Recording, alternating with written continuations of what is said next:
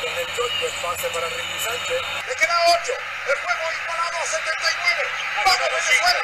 ¡Vamos! ¡Corta! ¡Corta! ¡Entre dos! Sigue Lamont, va para adentro, para Leva. ¡Tremenda la volcada, vale! ¡Contra, vale!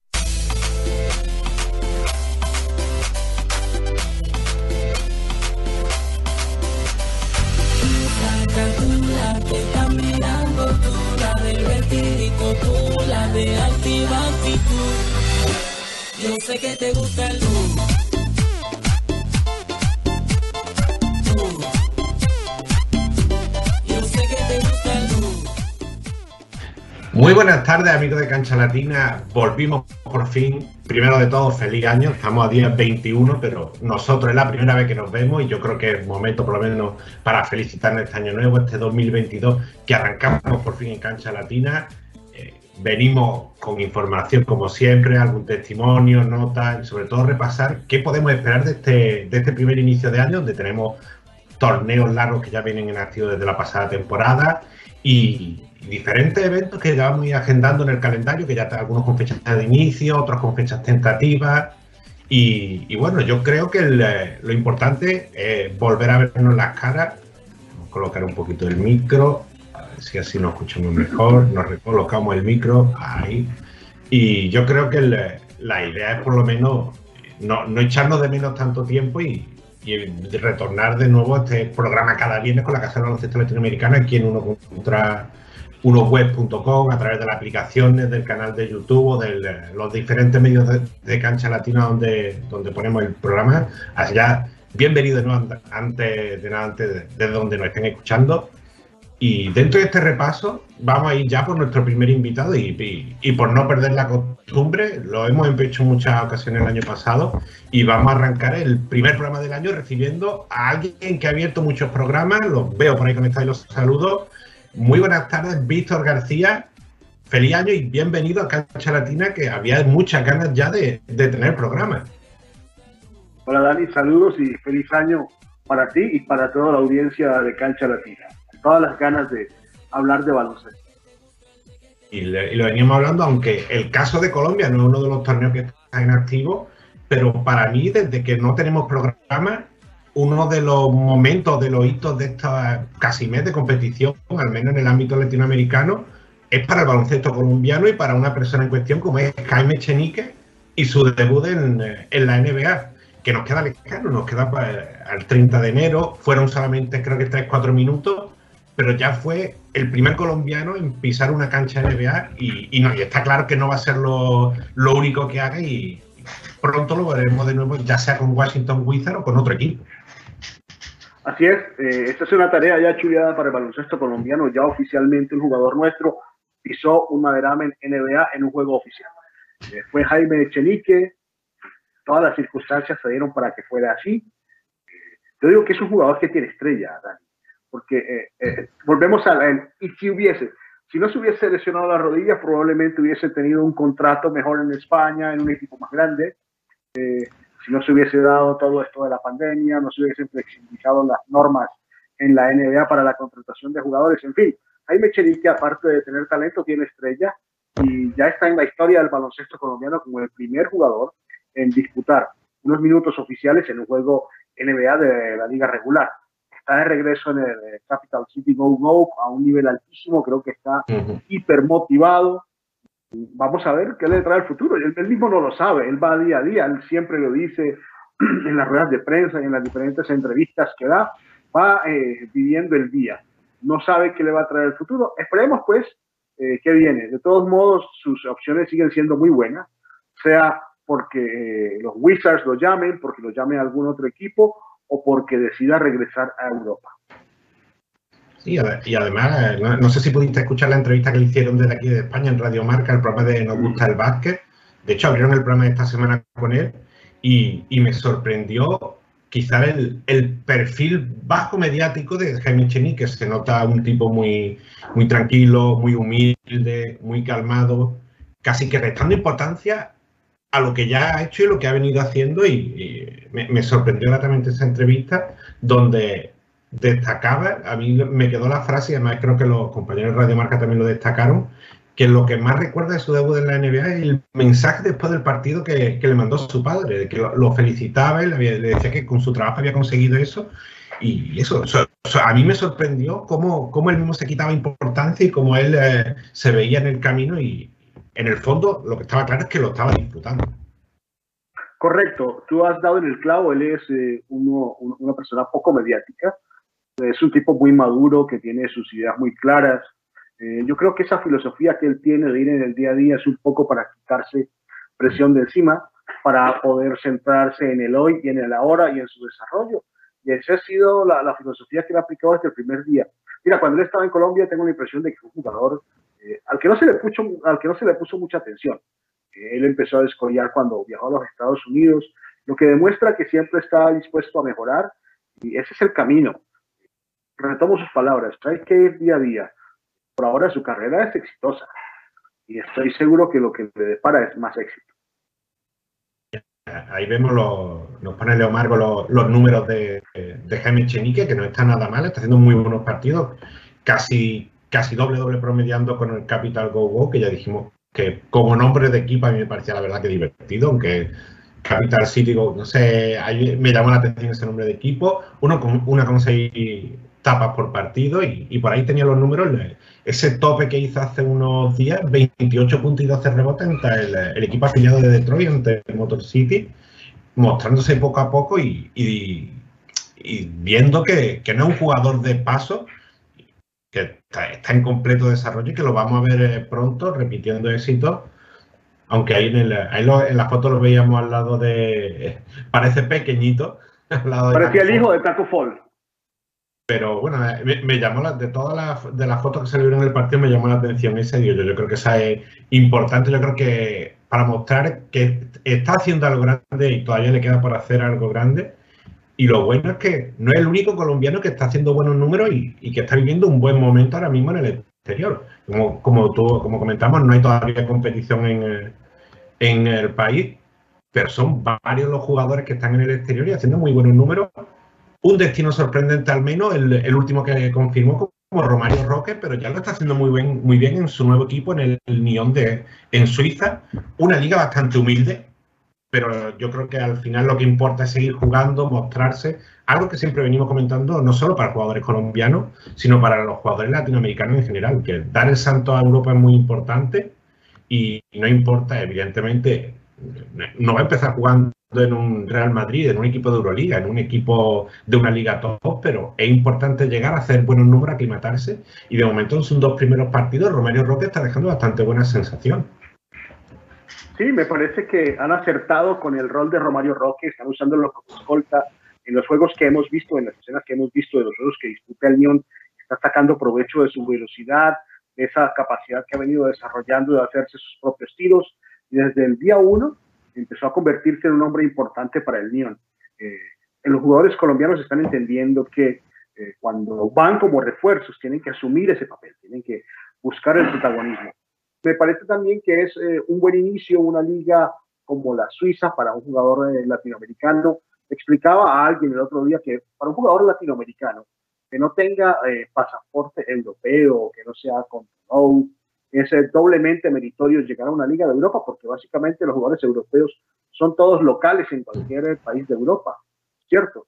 Además, eh, los jugadores de, de, las colonias a ultramar europeas también tienen cupo de nacionales en Europa. Entonces, que un colombiano esté, esté eh, ocupando una plaza foránea con tanta oferta en el baloncesto europeo es bastante meritorio. Bien por Romario Roque, positivo también para lo que se necesita de cara al futuro de la selección. Veo que también habías mencionado el, trasteo de Tony Trocha de la liga eh, búlgara a la liga sueca, al el, eh, de la liga sueca, donde ha empezado con el pie derecho, más o menos con números similares a los que venía poniendo en, la liga búlgara. Sabemos también de las vicisitudes que atraviesa en este momento Brian Angola, que estaba liderando a la ECA Atenas en las últimas fechas, con una, una secuela relativamente común del COVID, que es eh, la, inflamación del, pericardio, la pericarditis. Está en tratamiento, se espera que tenga una recuperación total y sin, sin ninguna secuela pronto. Lo que me causa preocupación es que sea duda para la selección Colombia de cara a la venidera ventana clasificatoria. Tenemos también a Andrés Ibargüen, que se mantiene sólido en el Prat, poniendo casi siempre anotación arriba de la doble decena, un poco bajo en rebotes para, para mi gusto. Sí, para, creo que para lo que acostumbramos, sí, cierto. Eso me llamó la atención que empezó. esperar. Y, y- y de- y dentro de lo que la ley Boro está permitiendo, porque se están suspendiendo multitud de partidos aquí en España, no solo en ACB, Le Boro, Le Plata, en Liga EVA, y, y poco a poco ya está volviendo poco a poco a norma- bueno, a normalizarse, no vamos a decir a regularizarse un poquito, ya se está estabilizando y, yo creo que también hay, yo tengo ganas de, de seguir continuando viendo a este André Imbargüen y yo no dejo de pensar en lo que comentaba a inicio de temporada, de lo que me gustaría, por la razón que sea, que tuviera minutos en el, en el equipo afiliado en Juventud, sobre todo en el buen momento que está viviendo Juventud. Yo dejo la idea de caer, pero es una cosita que me gustaría ver en- para lo que resta de temporada para el pívot colombiano. Bueno, eh, ahí está, que es lo importante.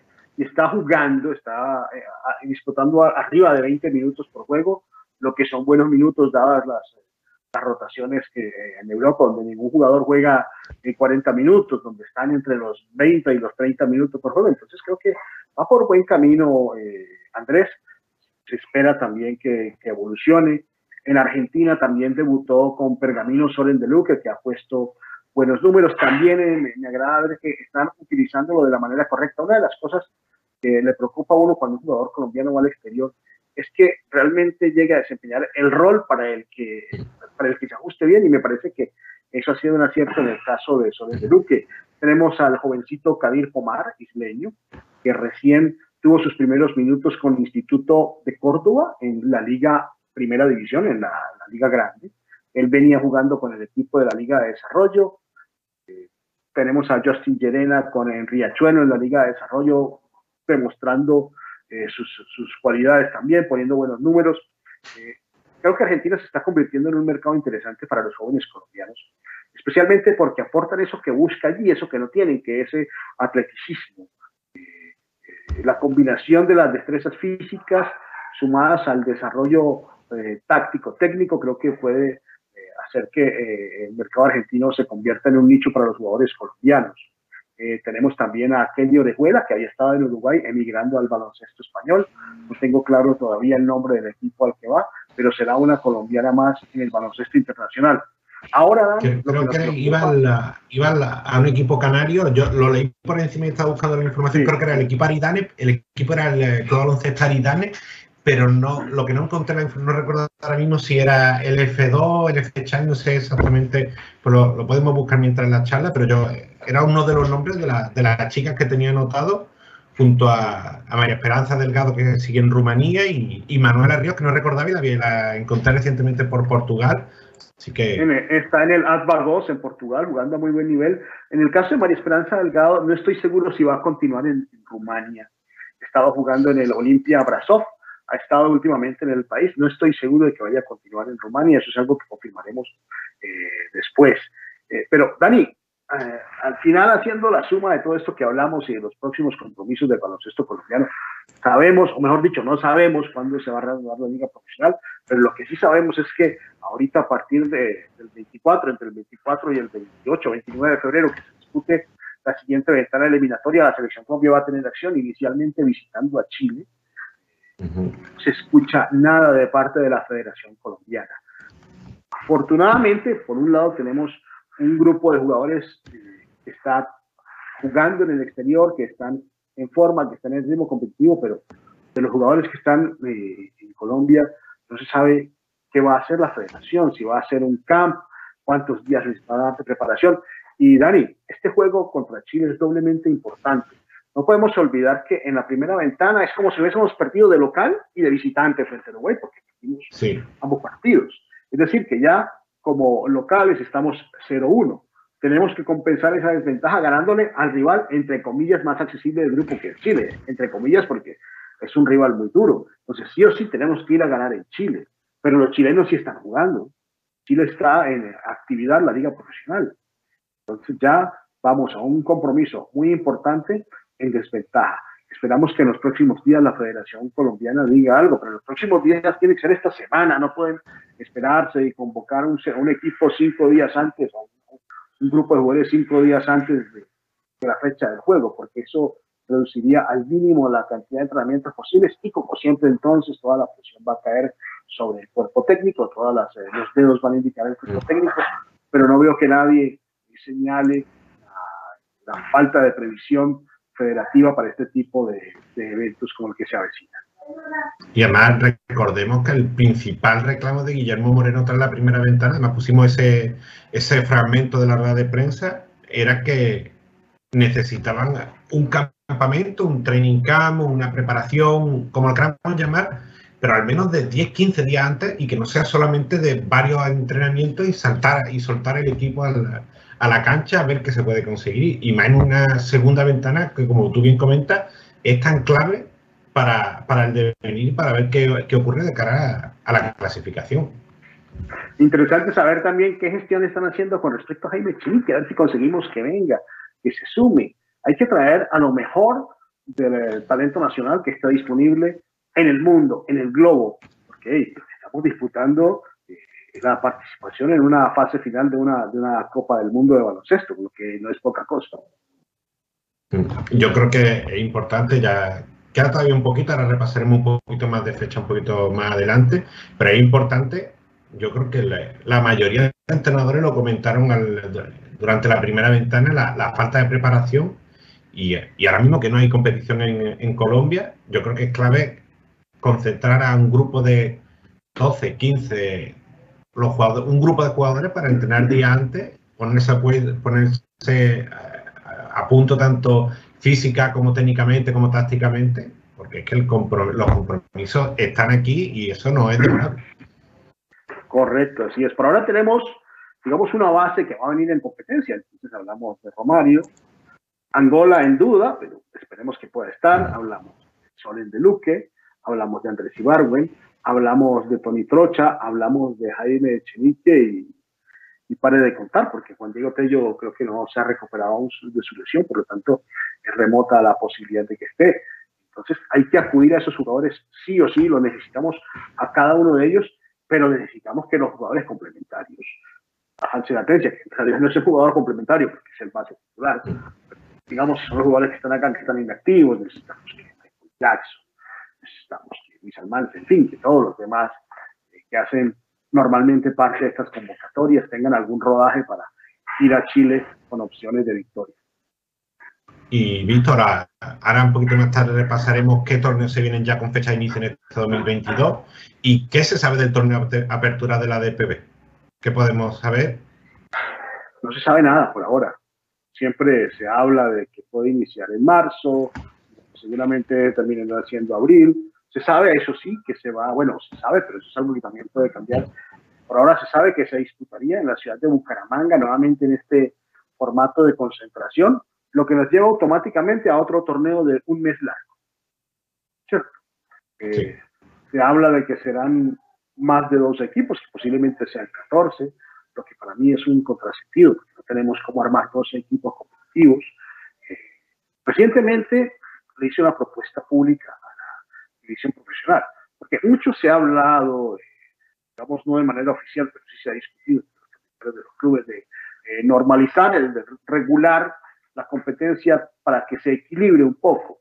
Eso, en palabras eh, sinceras, quiere decir, vamos a quitarle poder a los que están fuertes para que ponerlos al nivel de los que no nos podemos hacer fuertes.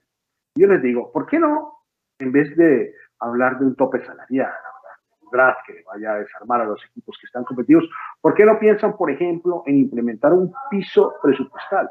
Es decir, que los equipos que quieran participar en la competencia tengan un presupuesto mínimo, se les exija un presupuesto mínimo que permita garantizar sus, eh, que cumplan sus, eh, sus compromisos eh, y que lo puedan hacer competir a un nivel realmente alto. Es decir, algo que la liga debe implementar, no sé si lo tiene, pero que debería adoptar y que debería interiorizar, es el concepto de la integridad del deporte, el concepto de la integridad de la competencia en todos los sentidos, en el mejor interés de todas las partes interesadas, porque no solamente son los clubes y su dirigencia y los deportistas, sino la afición, los patrocinadores, para tener un producto serio, vendible, respetable. Me parece que son pasos que tiene que dar hacia adelante la liga eh, en busca de su crecimiento.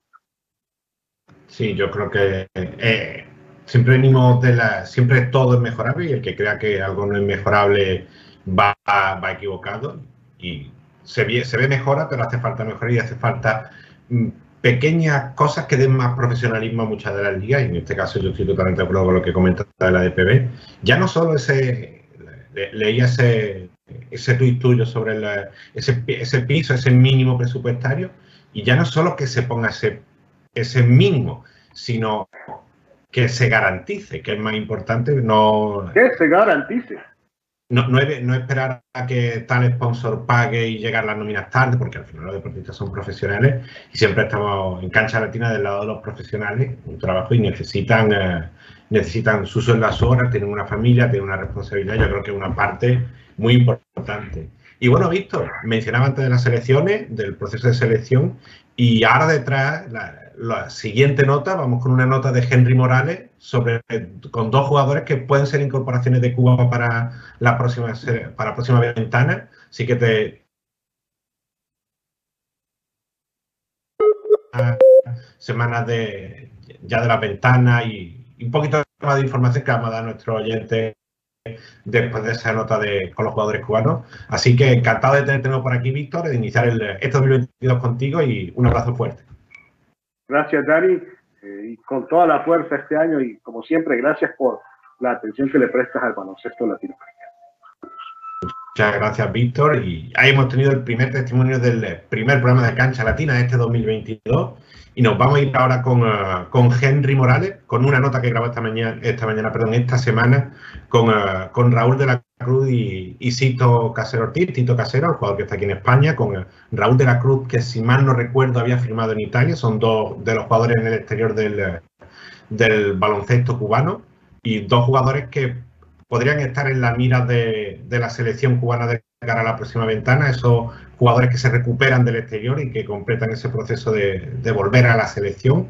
Hablaremos más de baloncesto cubano después, pero yo creo que es buen momento para ver esa charla de Henry Morales, ese buen trabajo que hace con los, con los baloncestistas cubanos. En este caso, charla con Raúl de la Cruz y con Cifredo Casero Ortiz.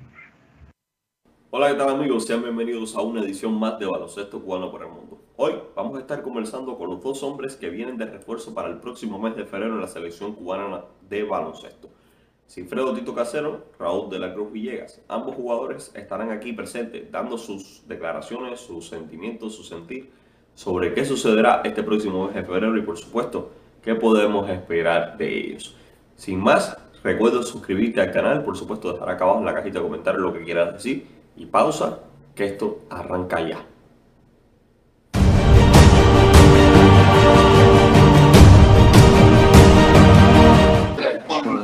Hola, ¿qué tal amigos? Sean bienvenidos a otra edición de Baloncesto Cubano por el Mundo. Hoy tenemos dos invitados de lujo. Esas dos personas que salieron en la promoción, vamos a decirlo así, de los comentarios de la, la comisionada Dalia Henry. Cifredo Tito Casero desde España, un saludo. Un saludo a todos. Y Raúl de la Cruz Villegas desde Italia. Un saludo para todo el mundo. Oye, primeramente quería hablar con ambos porque hace tiempo sé que por ambas partes tuve la oportunidad de con Raúl vivir lo que sufrió de alguna manera en las vacaciones. Y con Cifredo tuve la oportunidad de conversar un poquito más adelante, que también era la grata noticia de que se incorporaba. ¿Y cómo se sienten? O sea, por el orden que los presenté, si me puedo ir respondiendo, ya confirmarse la carta de intención de que vayan a la selección nacional a eliminarse como pues bien, yo pienso que un paso grande, un paso muy grande, ¿no? Yo creo que el hecho de tener la oportunidad de poder integrar el equipo nacional es una buena, una buena noticia, ¿no? Una buena noticia. Y, y nada, yo creo que se pueden hacer buenas cosas, como te había dicho en la primera entrevista que tuvimos. Se pueden hacer muchas cosas, tenemos una buena generación que está viniendo y con lo que ya hay en el equipo nacional, yo creo que, que podemos hacer cosas muy especiales por, por, el equipo nacional. Sí, pues claro, eh, para mí vestirle una camiseta con escrito Cuba en el pecho es un orgullo personal para, para todos los jugadores que juegan baloncesto. Es un sueño representar a su propio país y ahora que nosotros tenemos la oportunidad, por supuesto, afuera de la cancha, amigo, pero adentro de la cancha, tú sabes, guerrero. Mm. Para poder, ya tú sabes, ganarse el lugar. Aquí nadie está para que le regalen nada, sino para poder ganarse su lugar como, como es. Hablando de ganarse el lugar, eh, mucha gente piensa que, digamos, vamos a ver, los que vienen desde fuera vienen a quitarle el puesto a los que están dentro. Porque quizás esa mentalidad arcaica que podamos tener de alguna manera por hacer un poquito de rechazo a los que, como se dice, no cogieron sol para jugar el básquet sin tan solo eh, demeritar de que al final es una selección nacional y van a ir los mejores. ¿Has, has sentido, digamos, has pensado en que eso de que cuando llegues tengas quizás personas que digan a qué, a qué vino este eh, a ocupar el puesto? Porque, a ver, a un equipo van 12 y aunque Cuba a cada, a cada torneo últimamente va recortado porque siempre le falta uno o dos por X o Y razón, eh, siempre dos nuevos competidores para la posición de point guard, que antes no teníamos ninguno y ahora parece que hay bastante, hay, hay de sobra, que para mí es un agradable dolor de cabeza, pero sienten como que, como alguna vez se han puesto a pensar de que alguien pueda decir, coño, fulano viene a quitarme el puesto. Yo, yo sinceramente no, no me concentro mucho en eso, ¿no? Porque la gente, la gente siempre va a hablar, bien o mal, la gente siempre va a hablar, ¿sabes? Yo, esto es un sueño que siempre he tenido de- desde niño, ¿entiendes? Y el hecho de que la gente hable, pues yo, para mí, si hablan bien o mal, me lo voy a tomar positivamente, ¿sabes?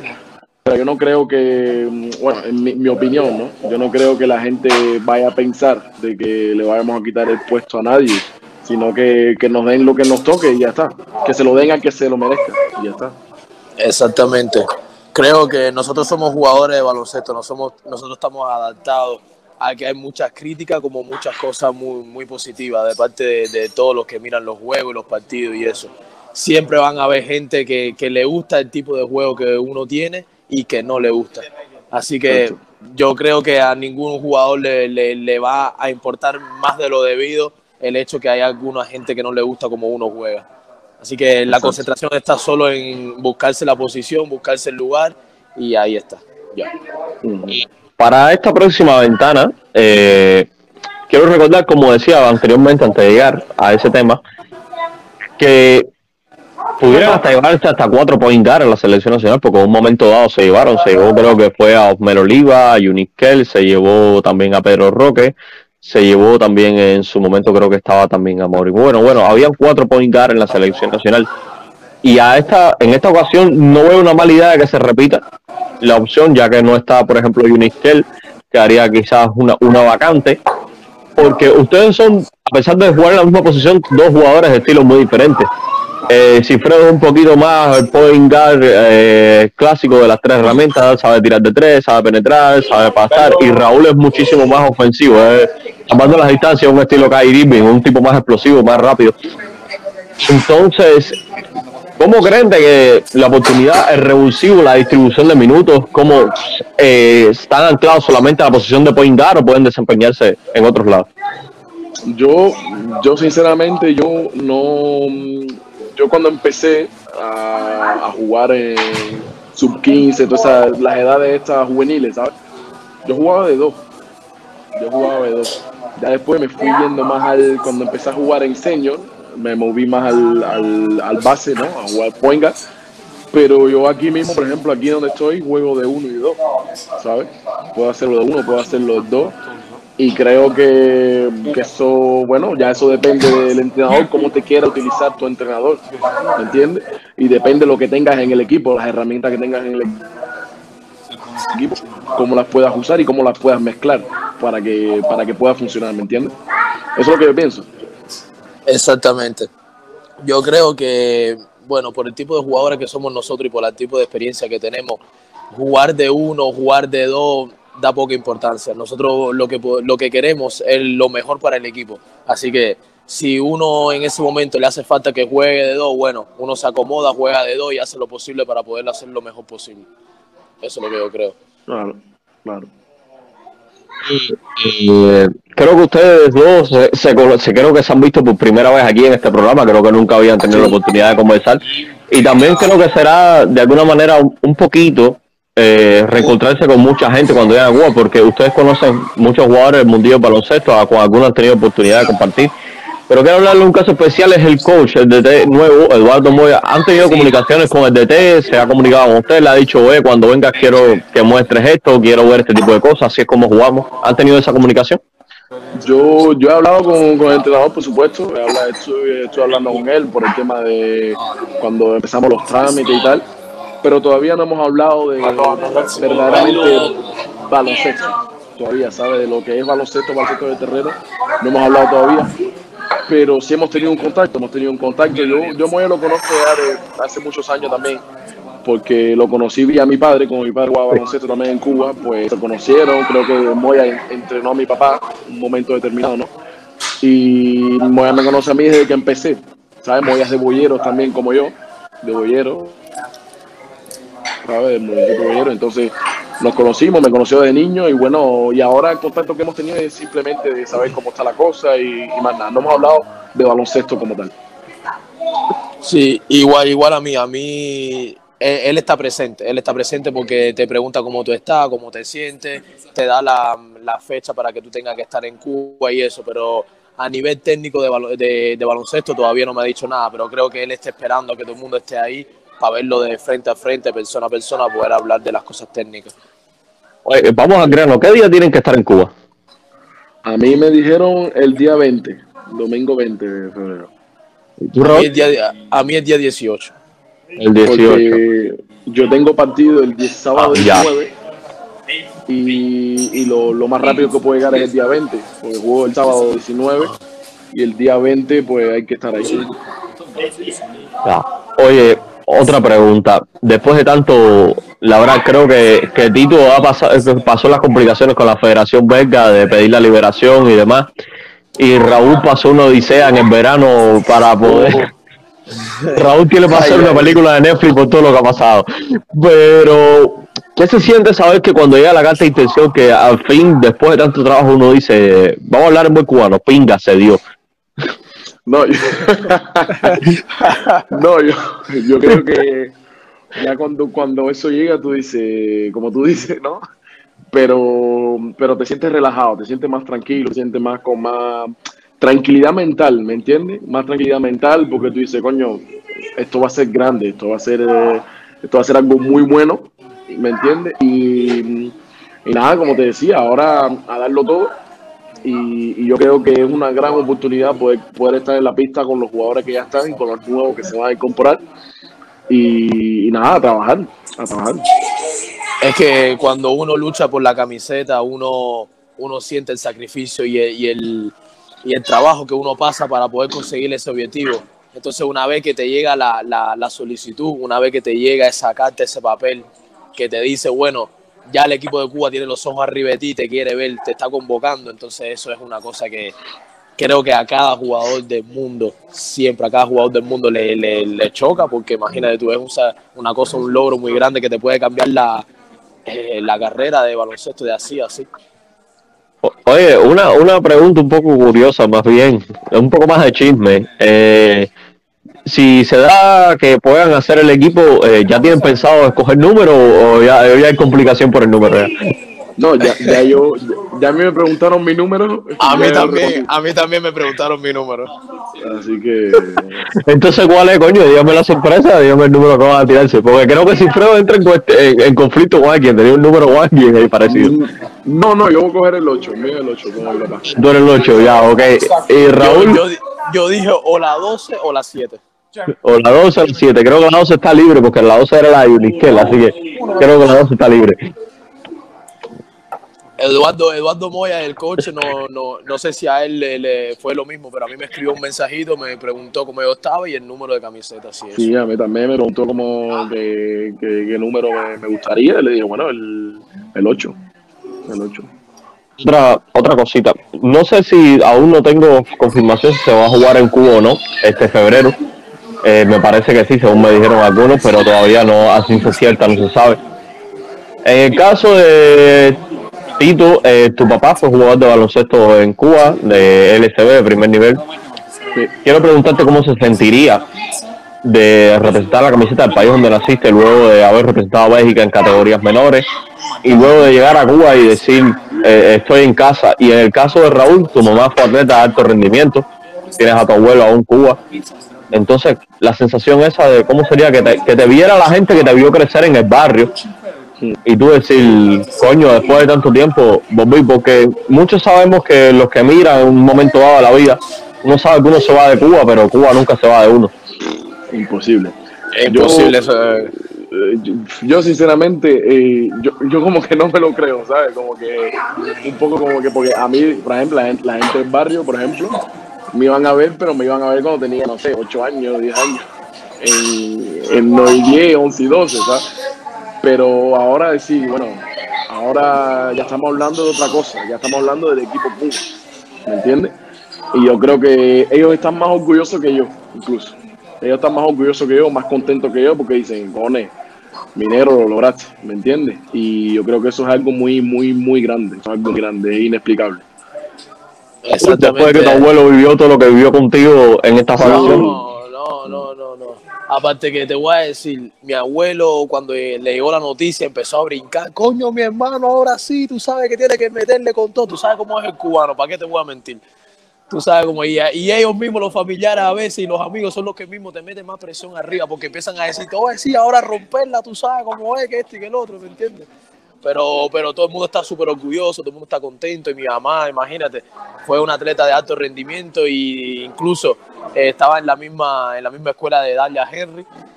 Este, es diferente año, pero estaban en la misma escuela. Y es un orgullo, un orgullo grandísimo, porque a mí me felicitaron y me hicieron fiesta y todo. Entonces no te voy a decir más nada. Y agradecido por estos poco más de 10 minutos cuando sé que está un poquito cogido de tiempo. En el caso de Raúl está merendando, por eso pueden oír el sonido de, de los cubiertos al final del equipo. En el caso de Tito creo que ya está en la habitación, pero hombre, estoy robándole un poquito de su tiempo de la carrera profesional. Agradecido por dedicarlo. Es un placer. Es un placer, es un placer. Bueno, eh, nos vemos un poquito más adelante. Vamos a ver si tenemos- podemos tener una reacción interpartido o después de los dos partidos en febrero. Quizás un poquito más eh, un poquito más adelante vamos a ver la previa cuando se den las cosas. Vamos a ver cómo está el equipo, la confección. Ojalá que puedan integrarse a la selección nacional y por supuesto desearles las mejores de las suerte en sus respectivos clubes. Muchas gracias. Muchas gracias, muchas hermano. Ya nos vemos, ¿sabes? Estamos en contacto y siempre contigo un placer. Y aquí estamos para lo que sea. Te agradezco mucho la oportunidad de poder hablar con nosotros y tenerlo en, con- en consideración y apoyarnos siempre. Siempre, siempre, siempre. Amigos, por supuesto, si les gustó este programa, no olviden suscribirse al canal. Aquí dejar en la caja de comentarios lo que quieran preguntarle a Cifredo, lo que quieran preguntarle a Raúl. Si tienen algo más, pueden dejarlo, por supuesto, todo en la caja de comentarios. Mi nombre es Henry Morales y esto fue Baloncesto Cubano por el Mundo. Tuvimos, yo creo que una nota muy interesante de Henry Morales, como veníamos diciendo, Raúl de la Cruz, que juega en Italia, y Silfredo Case- Casertil, lo tengo aquí muy cerquita de Málaga, que juega en, eh, en Morón, en Le Plata, en un eh, equipo que está apenas, en una ciudad, en la ciudad de Morón, que está apenas, diría que unas dos horas de aquí de Málaga. Y, y, bueno, yo creo un testimonio interesante sobre este proceso y esta ampliación de miras que está haciendo la selección cubana para traerse el talento, el enorme talento que tiene en el exterior. Y bueno, hoy tenemos una versión corta de este cancha latina y antes de ir a por nuestro siguiente invitado vamos a hacer un pequeño repaso de qué hay en activo en Latinoamérica y qué se viene, porque se vienen eh, bastantes torneos en estas próximas, próximos, digamos, tres meses. No estamos, desde luego, en las 12, 15 torneos que teníamos en noviembre y diciembre. No hay acción por Centroamérica, solo tenemos ahora mismo Argentina, Brasil, Chile y Uruguay con torneo en activo. Argentina con Liga Nacional, con la Supercopa que se viene este sábado entre 15 y San Lorenzo, segunda división la Liga Argentina, ya hay 102 equipos para la Liga Federal, me parece una, una locura de número, aunque aquí en Liga EVA tenemos creo que una cantidad más o menos similar, la Liga de Desarrollo, en Brasil tenemos el, el NBBB, el, eh, y luego el, la Copa Super 8, que ya tenemos final para este sábado, la Liga Nacional de Chile, una vez que Puerto Vara ganó la, la, Copa Chile, arrancó hace dos fines de semana, se viene la fecha, cinco partidos este sábado. Debería haber arrancado ayer la fecha número 14 de la Liga Uruguaya, pero problemas de humedad en las dos canchas hicieron que se retrasasen los dos partidos y se van a jugar seis a lo largo de, de, este, de esta tarde, noche de viernes. Y después, ¿qué tenemos aparte de lo que se viene? Pues vienen un, eh, meses de enero, febrero y marzo cargados, no tanto como lo que comentaba, este mes de noviembre y diciembre, con un montón de torneos por Centroamérica y casi todos los países intentando llegar con acción hasta final de año. Y ahí vemos para el 28 de enero se arrancará la segunda ventana de la Basketball Champions League. Arranca la acción en México la Liga de Baloncesto Total de Chihuahua, que estaremos comentando el viernes que viene. El 11 de febrero cita en, en el Cairo con la Copa Intercontinental. 24 de febrero ventana FIBA. 26 de febrero eh, nueva edición y ampliada de la Liga Femenina en México con el nuevo equipo, con eh, de nuevo felicitación a Ángel Fernández, al coach español que vuelve para, para ser el entrenador de Teporacas de Chihuahua. Estaremos hablando también seguramente con él, con gente del club y gente de los diferentes equipos de, de la Liga Femenina en los próximos programas. La Liga Femenina Argentina también eh, se habló de que arrancaba en febrero, sin fecha concreta aún. Las buenas noticias, decimos que teníamos más noticias del baloncesto cubano, como es el, eh, ese regreso. A mí me encanta que vuelva los torneos casi tres años después, vuelve la, la Liga Superior de Cuba con, con, ocho equipos, con Lobos de Villa Clara como último campeón hace ya casi tres años. Siguen arrancando los torneos en México con la Cibacoba a partir del 17 de marzo. El 30 de marzo un clásico como el Distrito Nacional en, eh, en República Dominicana. Le, creo que por esa fecha arrancará el torneo de Santiago también, los dos primeros torneos de baloncesto superior nacional. Recordemos que que al final del, del, pasado año, lo comentamos, lo comentaba el compañero Rafael Faneite, compañero de cancha entera, que había hasta 47 torneos de baloncesto superior a la misma vez en las diferentes ciudades, pueblos, barrios y todo auspiciado por la federación. Yo creo que es un trabajo muy importante para el desarrollo del baloncesto en cualquier país, que haya, digamos, más baloncesto, no solo en lo que es la Liga Nacional, y aparte de, esto de República Dominicana, se dice que por marzo puede arrancar la tercera edición de la Superliga en Venezuela. Tenemos ya fecha fijada para el 9 de abril en el inicio del BSN. En junio viene una liga, una renovada también Liga Dominicana, la Liga Nacional Dominicana. Se hará con novedades, un, un torneo más largo. Y ahora yo creo que es momento de, irnos, de hablar esto un poquito como siempre, decimos que arrancamos con casi siempre o la mayoría de, viernes con, con vistas a de Colombia. Y yo después de un mes sin programa me apetece mi ración de pura vitamina y a ir a buscar a Raúl Cedeño a ver qué nos cuenta de otras de las ligas que ahora mismo tampoco, tampoco tienen una fecha. Hemos dicho que se habla de marzo. Pero bueno, yo creo que le, ahora iremos a buscarla a ver eh, si podemos contactar con Raúl Cedeño. Y el, eh, muy importante, eh, de lo que decía, las cuatro ligas en activo, Argentina con eh, ese gran momento de Peñarol, con Quinza como líder, Chile con, con, Universidad de Concepción como líder con 4-0, el Uruguay con Goes mandando, y, y, bueno, lo veo ahí conectado y muchas ganas de saludarlo ya desde la ciudad de Caracas, pura vitamina, feliz año nuevo y bienvenido de nuevo a esta tu casa, Raúl Cedeño un viernes más en cancha latina. Efectivamente, Daniel y distinguido Radio Escucha, muy buenas tardes ya acá en Venezuela. Bueno, ya casi finalizando la tarde en España. Un fuerte abrazo para ti, para Leo ahí en el control maestro y todos los que nos sintonizan a través de uno contra uno web. Y hoy tenemos ganas de volver, ¿para qué lo vamos a negar? Sea un programita corto de una hora y a mí cancha latina sin hablar un rato con Raúl Cedeño no me sabe igual. Entonces, aunque no tenemos competición, Raúl, hemos venido hablando de estos días que se, se hablaba de, de, marzo, tenemos pocos movimientos, se hablaba de nuevos equipos, lo estuvimos comentando que pueden venir nuevos equipos, en una, digamos que se estuvo hablando de un estatuto para, digamos que homogenizar un poco la liga y, y parece que ese estatuto se quedó un poco ahí, vienen equipos diferentes de los que había en ese momento, pero antes de nada, la noticia que me sorprendió de la última hora es la salida de Pablo Favarel como entrenador de Spartan Distrito Capital. Sí, Daniel y distinguido Radio Escuchas, esa información, caramba, yo pensé, eh, yo la, la, había dado yo en otro live donde estuve con la gente de, de Basket Express. Eh, yo manejaba esa información desde finales de diciembre del año pasado eh, me dijeron que prácticamente ya era, era un hecho que el profesor Favarel no iba a continuar al mando de, del tabloncillo, al mando de, de Distrito Capital, inclusive sonaron ya varios nombres que, puedan ser el reemplazo del profesor eh, Favarel, dentro de los cuales está eh, Néstor Salazar para dirigir ese banquillo del equipo Spartan Distrito Capital. Eh, la, el profesor Néstor Salazar está siendo pretendido tanto por Spartan como por Trotamundos. Así que ahí empezamos con las vitaminas eh, anuales.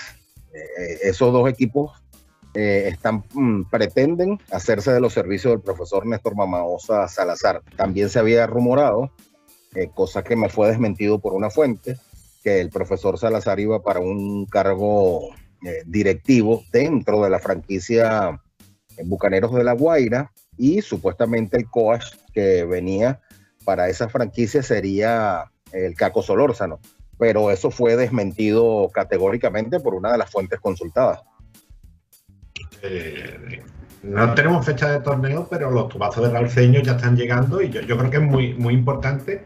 Yo te digo una cosa, Raúl, ¿quién no quería tener un, entrenador de, de, la experiencia y de la veteranía y, y de lo que Néstor Mamausa? Eh, Salazar, yo, eso está claro. Sí, sí, efectivamente, bueno, su, eh, su nombre es uno de los que se encuentra en la palestra y lo que tú dijiste al principio de tu intervención hace breves instantes, eh, también hay eh, equipos que se supone que van a salir. De hecho, eh, hoy eh, yo lo publiqué a través de mis redes sociales en RCRDeno hace breves instantes. El equipo, parte del equipo Guayquerías de Margarita, se van a enfrentar a unos jugadores profesionales del estado Sucre. Recuerden que se dio en exclusiva hace una semana aproximadamente eh, que el equipo Indios de Caracas iba a trasladar su franquicia desde la capital hasta el estado Sucre.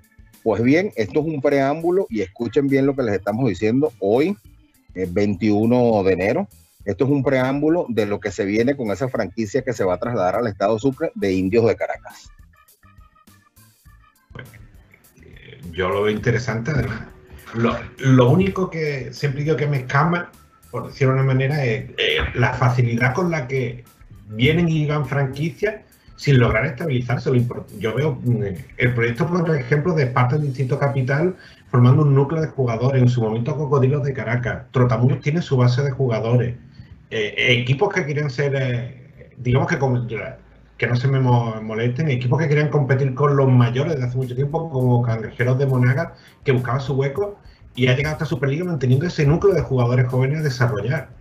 Son proyectos muy diferentes, todos estos equipos que vienen y van, que aparecen y desaparecen, sin desarrollo, sin estabilidad ninguna, y entiendo, y no entiendo que no se busque una estabilidad en el número de equipos, porque Indio de Caracas hizo muy buen papel en su primera temporada, desapareció en esa fusión con Diablos de Miranda en el segundo, en el, en el pasado torneo y, y, que vuelva a ser este equipo. Hay que buscar siempre eh, inversores o gente que quiera invertir en el baloncesto, pero continuidad. De poco sirven estos proyectos que viene Iván.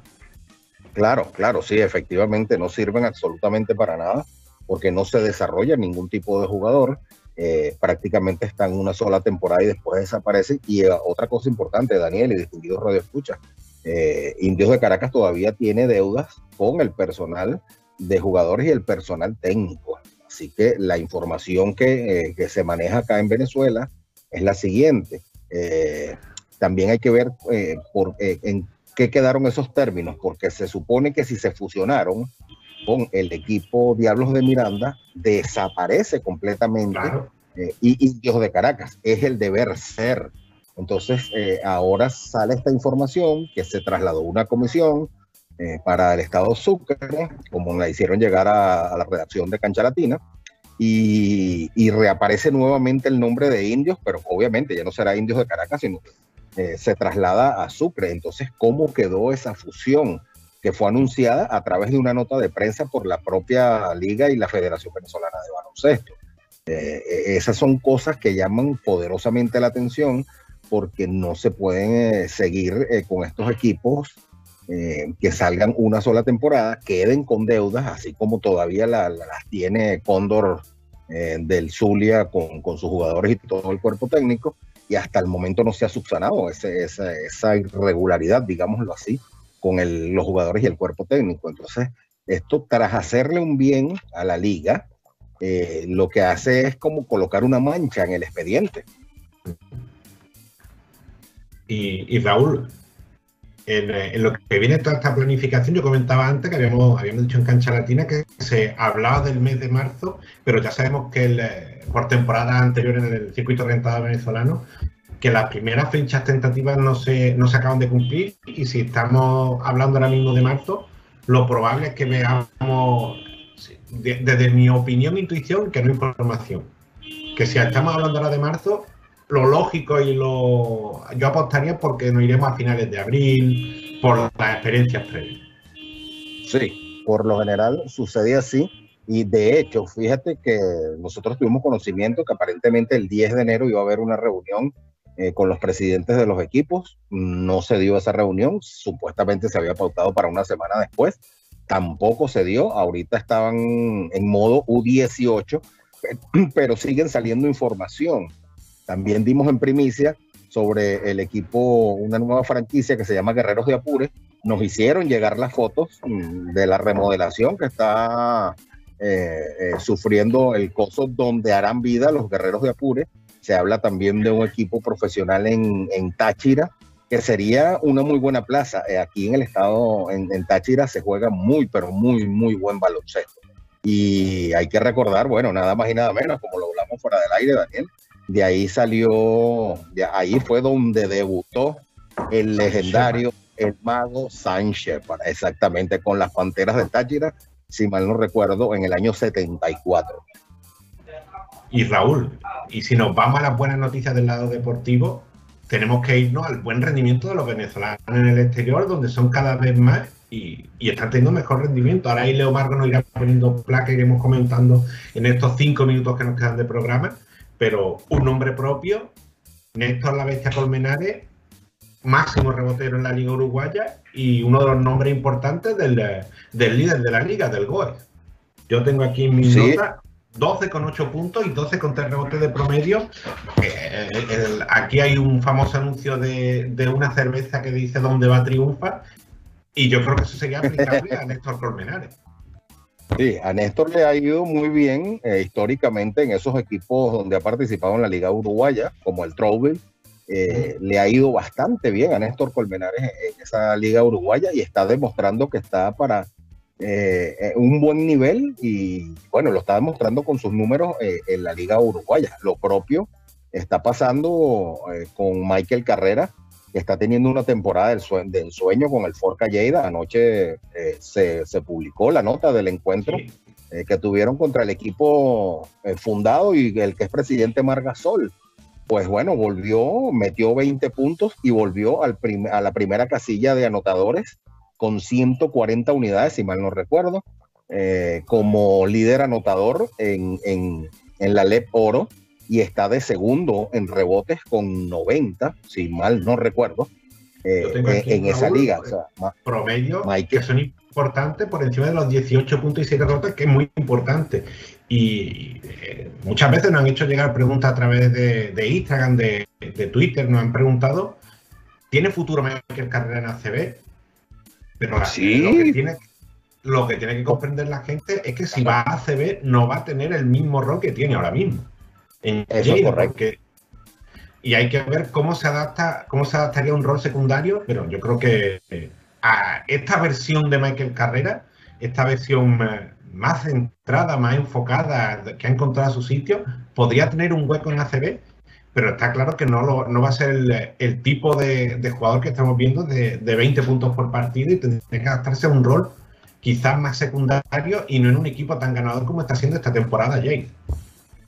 Sí, no va a tener ese rol fundamental que tiene ahorita de protagonista con el Forca Lleida, eh, efectivamente, pero por el nivel, como tú muy bien lo dices, que está demostrando Daniel, cualquier equipo pudiera estar interesado en su servicio eh, para llevarlo a, a- a la, a la Liga Endesa y bueno, que se empiece a ganar un puesto en un equipo, digamos, de primera división, Exacto. no grande, no grande porque, o sea, se supone que todos los equipos que están en primera, eh, eh, por algo están en primera, mm, sería maravilloso, obviamente, ver a Michael Carrera en un Real Madrid, un Barça o uno de estos equipos que, está, que son top allá en la liga eh, española, pero la calidad la tiene para ser contratado eh, por cualquier equipo de la primera división.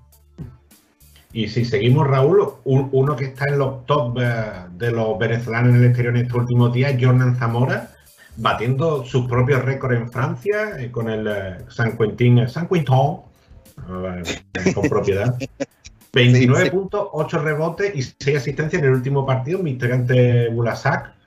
El, el equipo sigue en el puesto 14 de la segunda división francesa, pero Jordan está siendo el, el jugador franquicia prácticamente uno de los mejores jugadores del equipo. Y estos 29 puntos, 8 rebotes y 6 asistencias son una marca que ahí queda la marca. Claro, claro, y también le ha ido bastante bien a Jordan Zamora.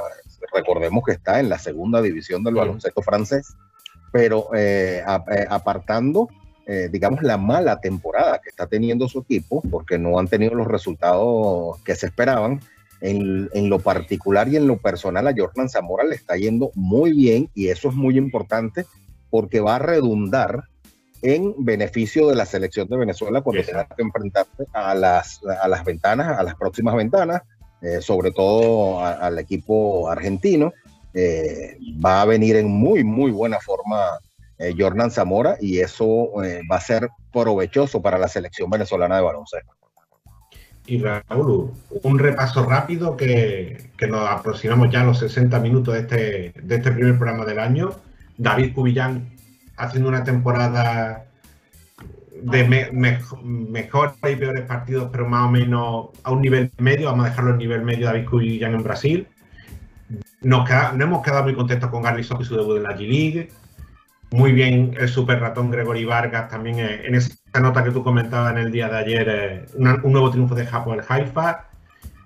Gregory Echenique, que está teniendo un año que sí le está yendo muy bien a su equipo, pero creo que es un, su peor año en cuanto a números, que, eh, que bueno, luego al final yo creo que no es lo que más hay que mirar, pero bueno, él, el año que le va mejor en lo colectivo y quizás con eh, menos dobles dobles, menos grandes eh, anotaciones, como lo hemos visto, pero hay que, hay que recordar que ya está sentado en Japón, está jugando en una primera división, su equipo va a cuartos de conferencia, yo creo que muy importante para, para el Mirandino, más allá de los números, están establecidos en una liga en el exterior.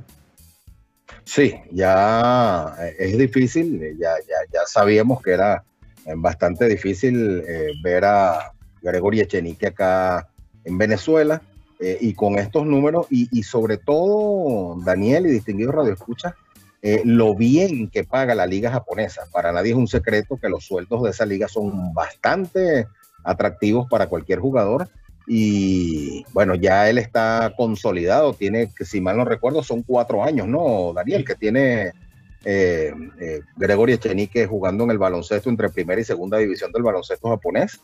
Eh, y bueno, ya está instalado y ya debe de hacer dominio y uso completo del idioma japonés por tanto tiempo que tiene allá. Eso, lo vemos más complicado, pero no, estaría mal si algún día la diferencia horaria nos permite tenerlo en el programa, comentarle a, eh, cómo, cómo se maneja con el, con el japonés. Y bueno, Raúl, nos quedamos sin tiempo, como siempre pasa contigo, pero yo os digo que dejamos la pura vitamina para el final. Que no se me olvide mencionar, uno, dos, tres, se- siete jugadores en la Liga Española, siete jugadores de Venezuela. Óscar Argemi, Ángel Lugo, Rafael Melgarejo, Wilmer Peraza, Franker Pirela, que ya ha vuelto con el filial de Vasconia, José Sosa y Luis Valera, que aunque sea la cuarta división española, hay que mantenerlo en el foco porque son jugadores que siguen desarrollándose, que siguen teniendo un, un trabajo fijo ya por varias temporadas en el, en el exterior y son jugadores también a tener en cuenta y a darle su, su huequito y su difusión aquí en Cancha Latina. Sí, sí, efectivamente, como siempre lo hacemos, eh, un, un repaso y estar pendiente de todos los latinoamericanos y en este caso los venezolanos que están en cualquier liga del extranjero. Un fuerte abrazo, Daniel, para ti y todo lo mejor este año.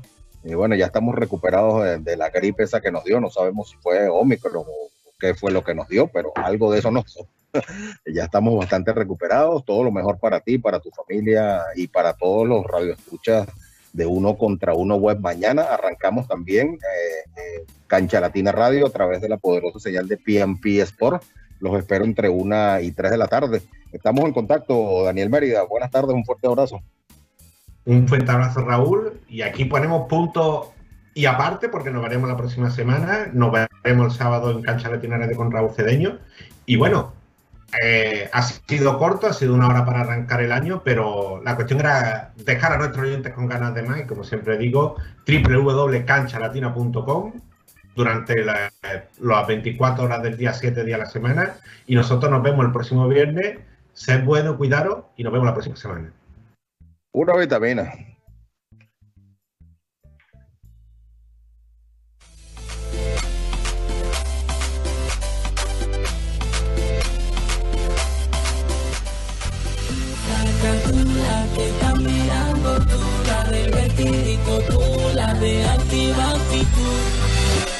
Yo sé que te gusta el